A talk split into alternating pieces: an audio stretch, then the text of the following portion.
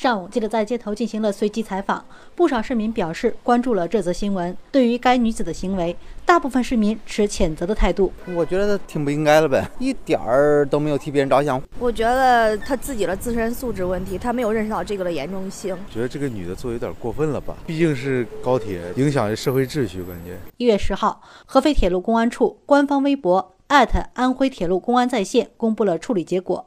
通告称，该女子的行为涉嫌非法拦截列车、阻断铁路运输、扰乱了铁路车站列车正常秩序，违反了《铁路安全管理条例》第七十七条规定。公安机关责令该女子认错改正，并处以两千元罚款。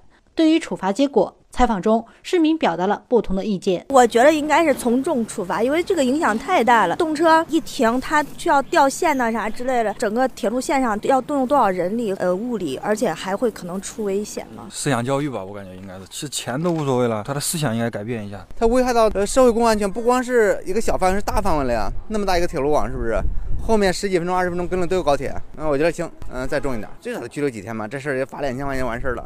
也有市民认为，发生这种事情，铁路部门是不是也应该自我检讨一下呢？觉着铁路部门这个管理上也有疏漏，还有我觉着铁路部门呢，我觉得还是要以人民利益为本。尤其是你比如说，可能就一个电话，她老公就下来了，是不是？光跟那儿就纠缠这个事儿，就还是要服务到位，服务第一。评论员梁晓东认为，如果罗女士和同情她的人认为铁路部门在具体的操作层面上不近人情，那也是需要罗女士和铁路部门去对簿公堂，而不是不顾一车人甚至是整条线路上人的利益，当场撒泼耍蛮，严重扰乱了运行。环境，而且这也造成了其他工作人员无端的增加了工作强度和难度。综合这些方面的因素呢，罗女士受到处罚那是必然的。至于罚她多少？怎么罚他？同样也要在现行。的法律和规则的框架之内进行。